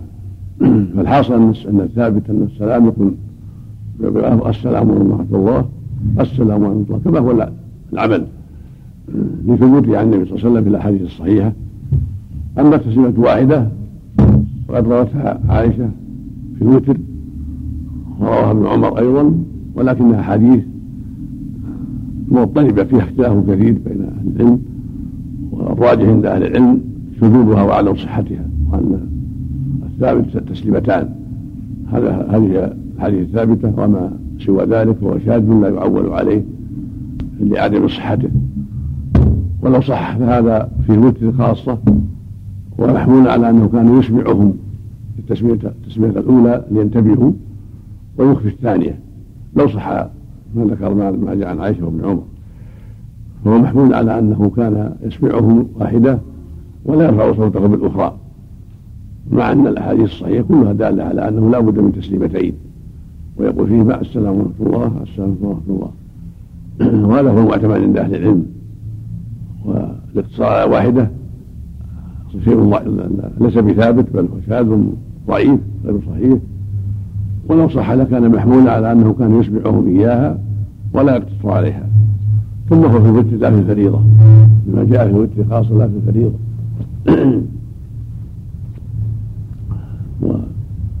وذكر مسلم رحمه الله من حديث عائشة النبي عليه والسلام كان يبداها بالسلم تبدا الصلاة بالتكبير ويختمها بالتسليم. وجاء في بعض الروايات وبركاته من حديث وائل ولكن في سندها مقال من رواية علقمة بن وائل. قال بعضهم لم يسمع من أبيه قال بعضهم سمع من أبيه. جزم جماعة بأنه يسمع من أبيه. وجاء في صحيح مسلم في بعض المواضع أنه سمع من أبيه. فروايته عن أبيه زيادة بركاته محل الله. هل سمعها أو لم يسمعها؟ فيقدم عليها الأحاديث الصحيحة التي فيها الاقتصار على ورحمة الله لأن هذا هو الشيء الثابت المعتمد والأفضل الاقتصار على ما جاءت بالأحاديث الصحيحة. من ورحمة الله. نعم. ما تصح الجمهور صحيح. ذهب ذكر المنذر عن الجمهور صحة الصلاة. ولكن ينبغي المؤمن أن لا يقصر عليها ينبغي المؤمن أن يعتمد بالحديث الصحيح فإذا اقتصر عليها ولم يأتي بها فالإعادة أكبر أولى وأخبر وأحوط في باب الأخذ بالحيطة للدين فإن الحديث صحيحة في التسليمتين فينبغي له أن لا يتساهل في هذا. هي أحاديث ضعيفة. نعم. جاءت في المتر فقط. اعتمدوا هذا الجمهور نعم. الجمهور اعتمدوا على رواية جنس إطلاق التسليم. في حديث عائشة وما جاء في معناه من إطلاق التسليم. ولعلهم يعني اعترضوا أيضا برواية عائشة هذه نعم وإن كان فيها ضعف ما هي ضعيفة؟ نعم. الالتفات هل يجب أو سنة؟ نعم. الالتفات عند السلام. سنة مستحبة نعم. لو سلم ولم يلتفت أجزأ. من يفصل يقول يسلم امامه ثم يقول عليكم ورحمه الله عن لا السنة يلتفت الإسلام كله السنة يلتفت بالسلام عن يمينه وعن شماله هذا هو الثابت في الأحاديث الصحيحة. نعم. حذف السلام اللي ورد اللي تفسر ابن مبارك بأنه حذف نعم. أقول حذف السلام سنة. وحذف السلام كذلك. حديث أبي هريرة. معنى عدم عدم تطويله. هو حديث لا بأس به قال فيه الترمذي رحمه الله حسن صحيح وأبو داود والترمذي وأحمد. قال الترمذي حسن صحيح وفيه إسناد عقبه بن عبد الرحمن المعافري ضعفه بعضهم قال في التقريب صدوق له مناكير. ولكن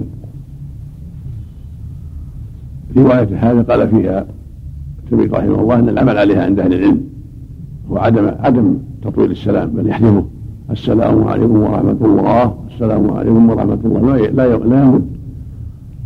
قال من سيد الناس إنه اجماع أهل العلم لا نعلم فيه خلاف بين أهل العلم ان السنة عدم التطويل وهكذا في التكبير. يجزم. الله أكبر الله أكبر. لا يمد الله أكبر. لا يحذف خفف وهكذا قال جان إبراهيم النخعي رحمه الله. هو قول أهل العلم عدم المد في هذه الأمور بل يحذفها حذفا ويخفف.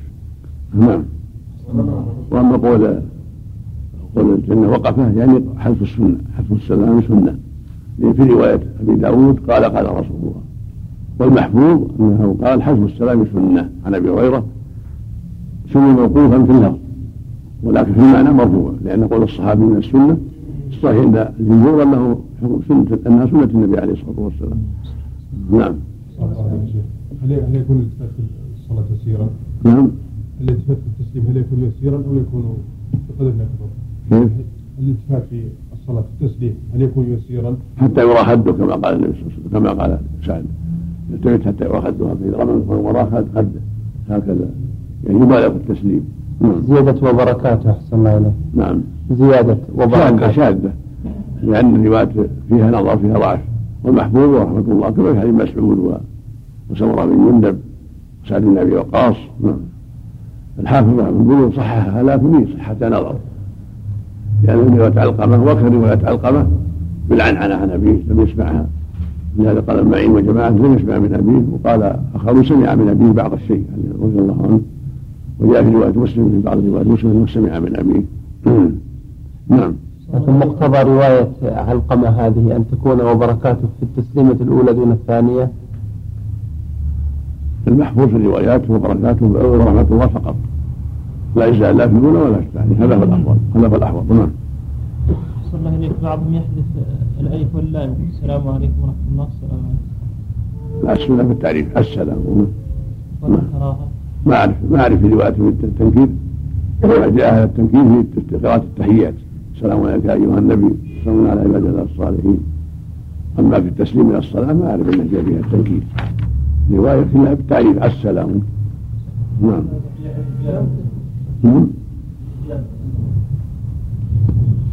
فيه الحث على افشاء السلام والتحاب بين المسلمين وعدم التهاجر نعم.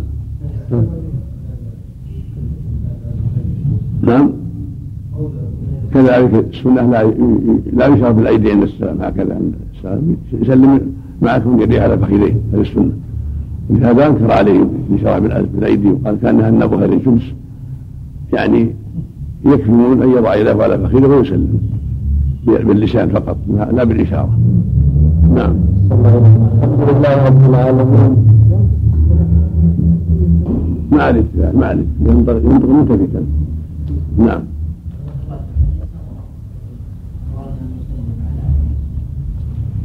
يعني السلام السلام ورحمة الله عام يعم الإمام والمأمون جميعا. نعم. هذا؟ هذا السلام. يعني السلام أمر مأمور بالسلام وهو غرض السلام. يخرج من الصلاة بالسلام. ويسلم على أخيه. وعلى إيمانه وعلى عباد الله. الصالحين السلام عليكم والسلام على الجميع. نعم. نعم. بسم الله الرحمن الرحيم. الحمد لله والصلاة والسلام على نبينا باب في كون السلام فرضا. نعم. قال النبي صلى الله عليه وسلم وتحليلها التسليم. وعن زهير بن معاوية عن الحسن بن الحر عن القاسم بن مخيمرة. قال أخذ علقمة بيده فحدثني أن عبد الله بن مسعود رضي الله عنه أخذ بيده وأن رسول الله صلى الله عليه وسلم أخذ بيد عبد الله فعلمه التشهد في الصلاة. ثم قال إذا قلت هذا أو قضيت هذا فقد قضيت صلاتك.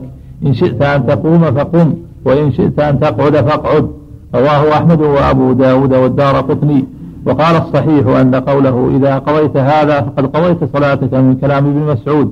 فصله شبابة عن زهير وجعله من كلام ابن مسعود. وقوله أشبه بالصواب ممن أدرجه. وقد اتفق من روى تشهد ابن مسعود رضي الله على حذفه.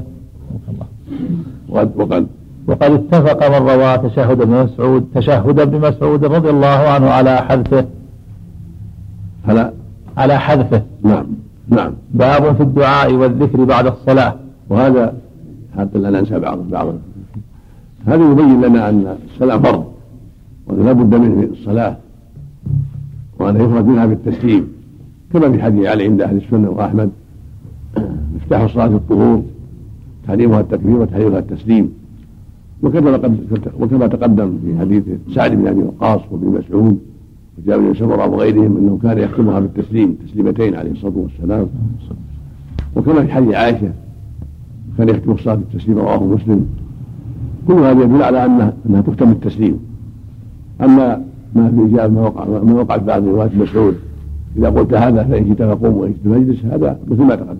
مثل ما ذكر الدار مدرج. وليس من كلام النبي صلى الله عليه وسلم بل هو من كلام مسعود. وليس من كلام النبي صلى الله عليه وسلم. والصواب أنه لا بد من السلام. كما دل صحت به الأخبار عن رسول الله عليه الصلاة والسلام. لا تنتهي الصلاة إلا بالسلام. وقد قال صلوا كما رأيتم يصلي عليه الصلاة والسلام. فلو خرج من الصلاة بغير السلام بالكلام أو بالريح أو بغير ذلك بطلت صلاته فلا بد من السلام والجمهور على أنه تسليمه واحدة تكفي والتسليمتان سنة. والصواب أنهما فرض. الصواب أنهما فرض. لأن الرسول سلم تسليمتين وقال أخرجه عني ما نسى فالواجب أن يسلم تسليمتين. وقد تقدم لنا أن الروايات اللي في التسليمه الواحده ضعيفة كلها ضعيفة. ولو صحت فإنه لم ترد إلا في النافلة في صلاة الليل. ولكنها ضعيفة عند أهل العلم شاذة مخالفة للاحاديث الصحيحة. نعم. باب في الدعاء والذكر بعد الصلاة. نعم. عن ثوبان رضي الله عنه قال كان رسول الله صلى الله عليه وسلم إذا انصرف من صلاته استغفر ثلاثا وقال اللهم أنت السلام ومنك السلام تباركت يا ذا الجلال والإكرام. رواه الجماعة إلا البخاري. وعن عبد الله بن الزبير رضي الله عنه أنه كان يقول في دبر كل صلاة حين يسلم لا إله إلا الله وحده لا شريك له له الملك وله الحمد وهو على كل شيء قدير ولا حول ولا قوة إلا بالله لا إله إلا الله ولا نعبد إلا إياه له النعمة وله الفضل وله الثناء الحسن لا إله إلا الله مخلصين له الدين ولو كره الكافرون. قال وكان رسول الله صلى الله عليه وسلم يهل بهن دبر كل صلاة. رواه أحمد ومسلم وأبو داود والنسائي. وعن المغيرة بن شعبة رضي الله عنه أن النبي صلى الله عليه وسلم كان يقول دبر كل صلاة مكتوبة. لا إله إلا الله وحده لا شريك له. له الملك وله الحمد وهو على كل شيء قدير. اللهم لا مانع لما أعطيت ولا معطي لما منعت ولا ينفع ذا الجد منك الجد. وهذا يبين متفق عليه؟ وهذا يبين لنا شرعية هذا الذكر وأنه يستحب للمؤمن إذا سلم من صلاة الفريضة أن يقول أستغفر الله أستغفر الله أستغفر الله. اللهم أنت السلام ومنك السلام تباركت يا ذا الجلال والإكرام. كما رواه ثوبان. وروت عائشة أيضا كان يقول اللهم أنت السلام ومنك السلام تباركت يا ذا الجلال والإكرام كما يأتي. في رواية تباركت ذا الجلال بدون يا وفي بعض الروايات يا ذا الجلال والإكرام. فالسنة بعد كل فريضة أن يقول هذا الإمام والمأموم والمنفرد؟ أستغفر الله ثلاثا اللهم أنت السلام ومنك السلام تباركت يا ذا الجلال والإكرام. كانوا يقولون السلام على الله من عباده في التحيات ونبههم النبي على أن الله لا يقال السلام على الله لأنه هو السلام سبحانه وتعالى فيقال اللهم أنت السلام. يعني السالم من كل نقص وعيب والمسلم لعباده ومنك السلام يعني السلام يطلب منه جل وعلا واللي يعطي السلام سبحانه وتعالى. تباركت يا ذا الجلال يعني بلغت في البركه النهاية. ثم ينصرف الإمام كما يأتي إلى المأمومين بعد ذلك. إذا كان الإمام ينصرف بعد هذا إلى المأمومين. أما الاستغفار ثلاثا واللهم أنت سيأتيني وهو مستقبل القبلة الإمام. فإذا غفى بذلك انصرف قائلا لا إله إلا الله إلى جهة المأمومين.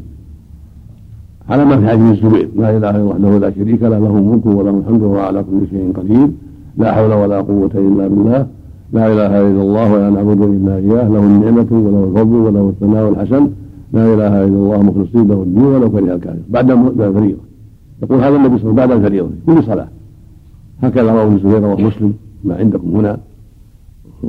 والواو هنا غير موجوده في صحيح مسلم. التي قبل لا حول ولا قوة إلا بالله. ليس في واو. النسخ مفردة وفي نسخة الشرح أيضا. لا حول ولا قوة إلا بالله في الواو وحده لا شريك له ملك وله حمده على كل شيء قدير. لا حول ولا قوة إلا بالله. عندك كانها غلط بعض الطباع أو النساخ كذلك ويهل بهن في مسلم باللامين يهلل. هو غلط هنا. يهلل باللامين يهلل بهن. وهو الصواب.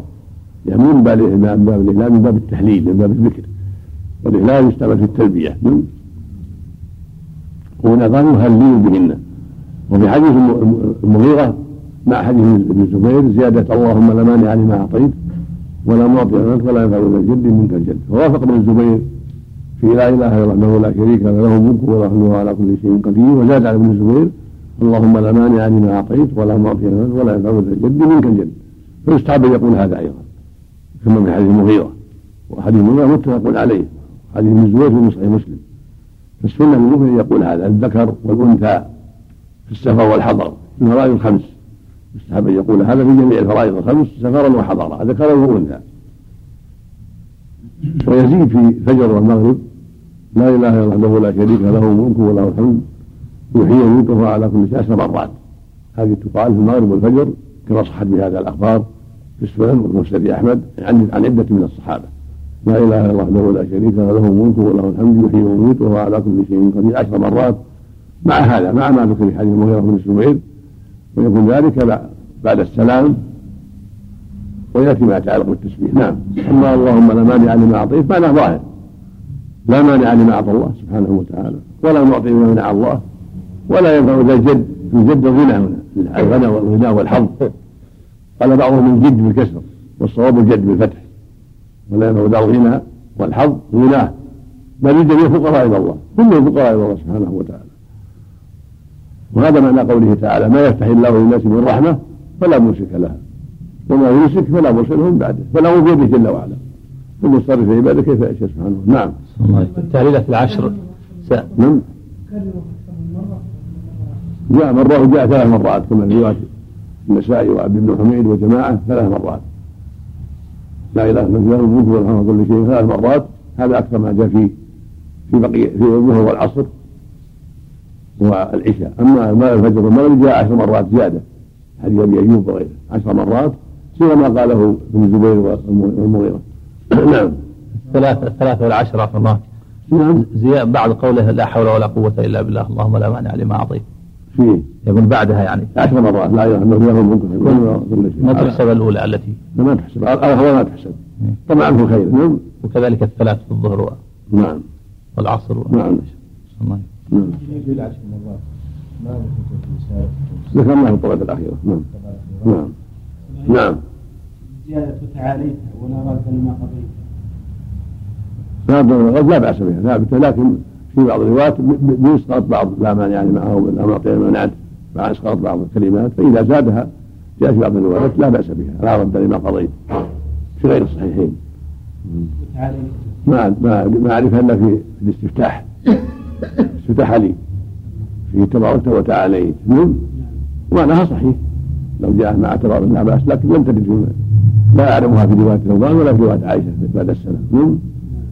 إنما جاءت في رواية علي في الاستفتاح.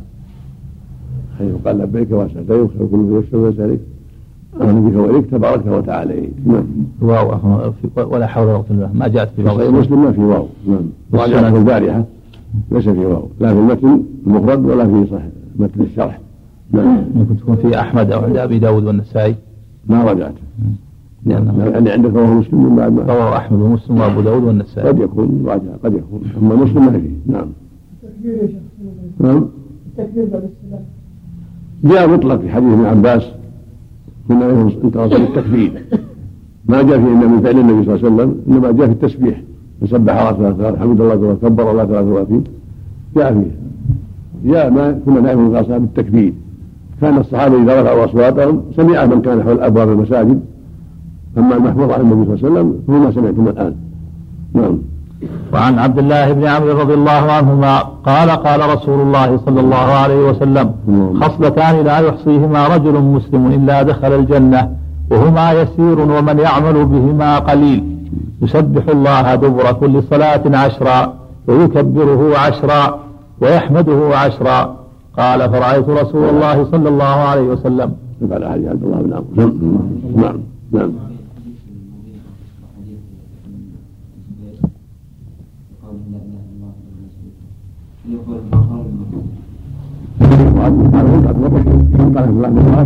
بعض ثابتة من طرق أخرى في غير الصحيح من النسائي وأحمد وعبد حميد وفي بعضها يحيي ويميت كذلك كلها نعم لا بعد الإنصاف ما سمعت كلام يقول عند استقبال القبلة استغفر الله ثلاثة اللهم أنت بس فقط ثم ينصرف إلى الناس هنا يقول أستغفر الله ثلاثا. اللهم أنت السلام ومنك السلام. تباركت يا ذا الجلال حين وجود مستقبل القبله الامام يعني. ثم ينصرف إلى الناس ويقول لا إله إلا الله لا شيء بعد انصرافه إلى الناس. ظاهر ولا نعم. جاءت ثابتة إذا إذا إذا أتى إذا قالها تارة وتركها تارة كله طيب. حسن إن شاء الله. أو إذا قالها تارة وتركها تارة أما في العشر ثابتة يحيي ويميت في العشر بعد المغرب والفجر ثابتة يحيي ويميت في الروايات أعرفها كلها. نعم. ما أعرف ما ما أعرف شيء من الروايات. فإن صمت فلا بأس. نعم. فيه بعض الضعف. رواه أبو داود بإسناد فيه مين عن حاتم مسلم يقول يقول بعد المغرب والفجر اللهم أجمل سبع مرات فيه مين فإذا فعل الإنسان فلا بأس. نعم. نعم. نعم. نعم. المسألة فالله لا يتنفل إلا سنة الفجر والتهجد بالليل وصلاة الضحى. أما سنة الظهر والمغرب والعشاء فالأفضل حذفها في السفر. يتنفل غير الرواتب اللي بعد الظهر والمغرب والعشاء. وما يتنفل في الليل يتهجد بالليل صلي الضحى سنة الظهر طيب.